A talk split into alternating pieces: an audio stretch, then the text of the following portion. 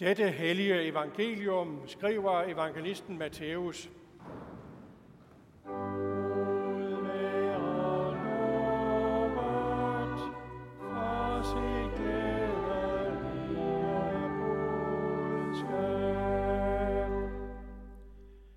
Jesus sagde, men hvad mener I? En mand havde to sønner. Han gik hen til den første og sagde, min søn, gå ud og arbejde i vingården i dag. Men han svarede, nej, jeg vil ikke. Bagefter fortrød han og gik derud. Så gik han hen til den anden søn og sagde det samme til ham. Han svarede, ja herre, men gik ikke derud. Hvem af de to gjorde deres fars vilje? De svarede den første. Jesus sagde til dem, Sandelig siger jeg jer, tollere og skøre skal gå ind i Guds rige før jer.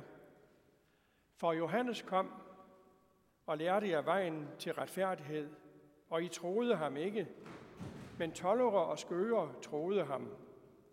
Og skønt I så det, angrede I heller ikke bagefter og troede ham. Hør endnu en ledelse. Der var en vingårdsejer, som plantede en vingård og satte et gær om den, og han gravede en perse og byggede et vagttårn. Han forpagtede den bort til nogle vinbønder og rejste udenlands. Da høsttiden nærmede sig, sendte han sine folk til vinbønderne for at få sin høst.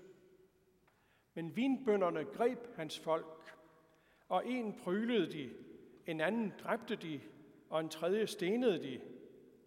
Han sendte nogle andre folk flere end første gang, men de gjorde det samme ved dem.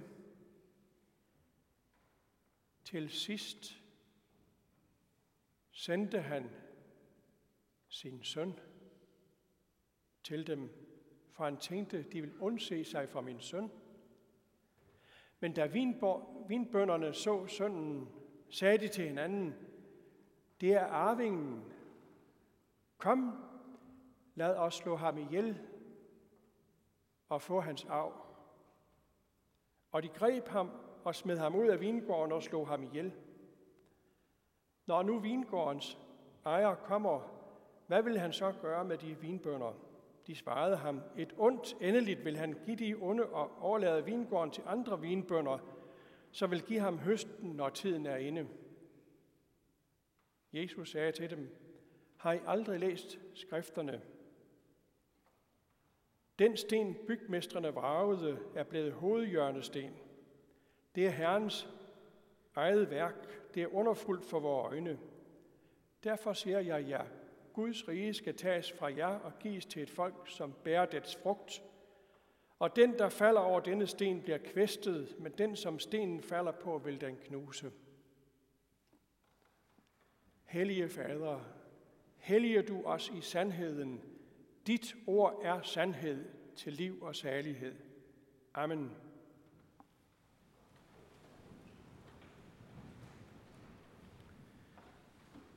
Jesus fortæller to lignelser om en vingård. I den ene, den vi hørte sidst, er pointen, at vinbønderne handler troløst og ondt mod vingårdens ejer. De nægter ham sin høst og afviser med vold og mor deres herres udsendinge. Og så er det, Jesus fortæller, til sidst sendte han sin søn. De ord rummer hele evangeliet. Gud sendte sin søn. Det er kristendom i en nødeskal.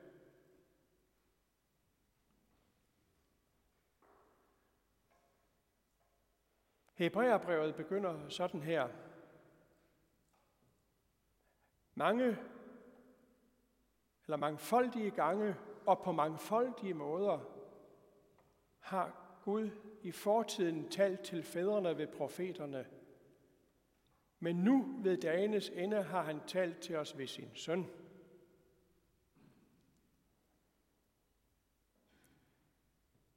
Det er en sammenfatning af evangeliet. Mangfoldige gange og på mangfoldige måder har Gud talt til fædrene ved profeterne, men nu har han talt til os ved sin søn. Der er ikke mere at sige fra Guds side. Han har sagt alt. Til sidst sendte han sin søn. Jesus blev sendt til ejendomsfolket, hvor mange desværre forkastede Jesus som deres messias. Det er det, Paulus er bedrøvet over, som vi hørte det læst fra romerne, det 11. Paulus er ked af det, men tror og ved, at en dag skal det vende, også for Israel. Han kom til sit eget, står det i Johannes evangeliets første kapitel, og hans egne tog ikke imod ham. Det er det, Jesus selv står frem og siger lige op i ansigtet på dem med sin lignelse. Men Jesus siger det jo ikke for at hovere og true med et ondt endeligt, som de onde vinbønder fortjente det. Et ondt endeligt ønsker Jesus Kristus ikke for noget menneske i verden. Derfor prøver han igen og igen, mangfoldige ganger på mangfoldige måder, at sige, at det aldrig er for sent at fortryde. Der er en ny chance. Det fortæller Jesus med den første af lignelserne i dag. Om de to sønner, der blev bedt om at gå ud i vingården og arbejde. Den ene sagde ja, men gik ingen verdens steder hen. Den anden sagde nej, men fortrød. Og det er ikke for sent at fortryde.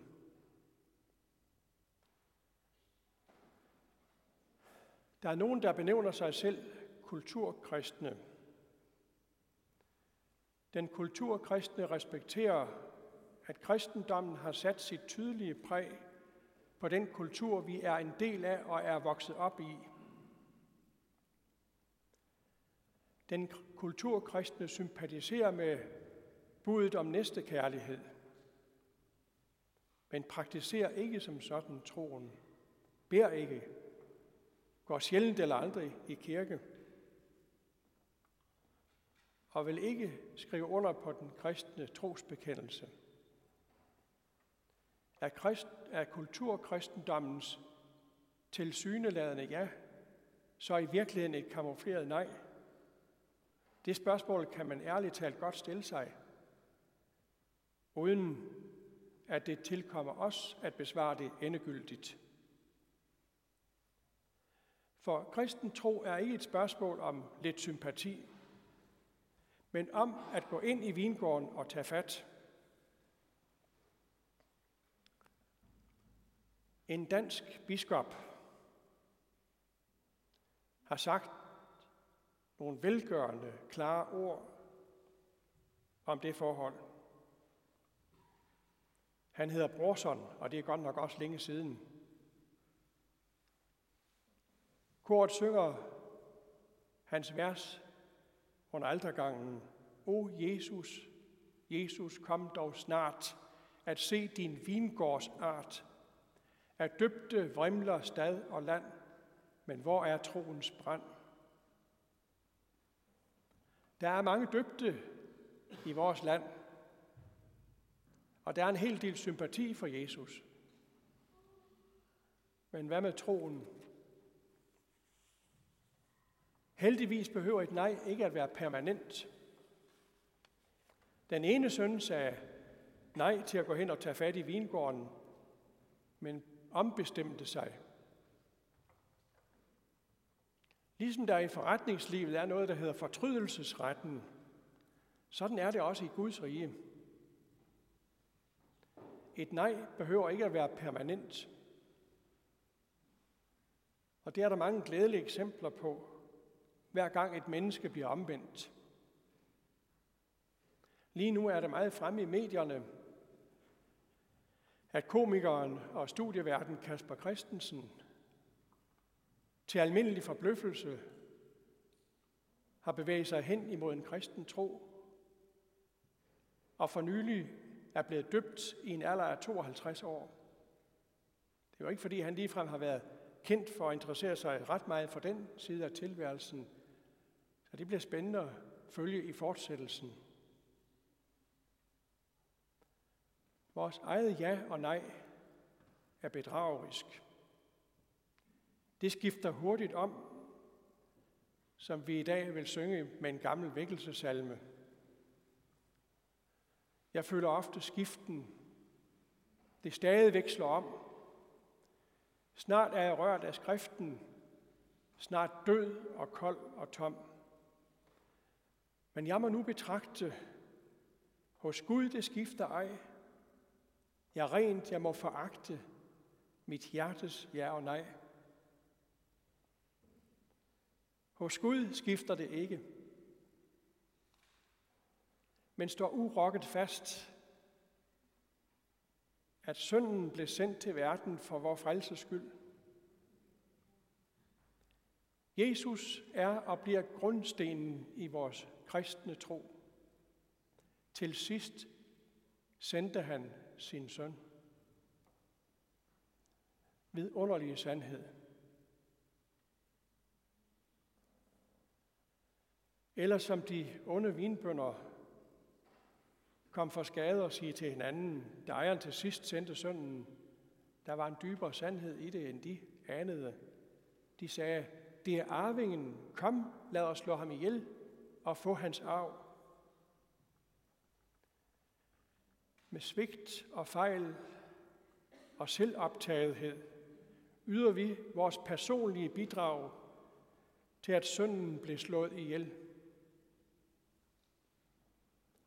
at synden måtte overgives til døden. Som en har sagt det, vores meddelagtighed i synden korsfester Jesus i slow motion.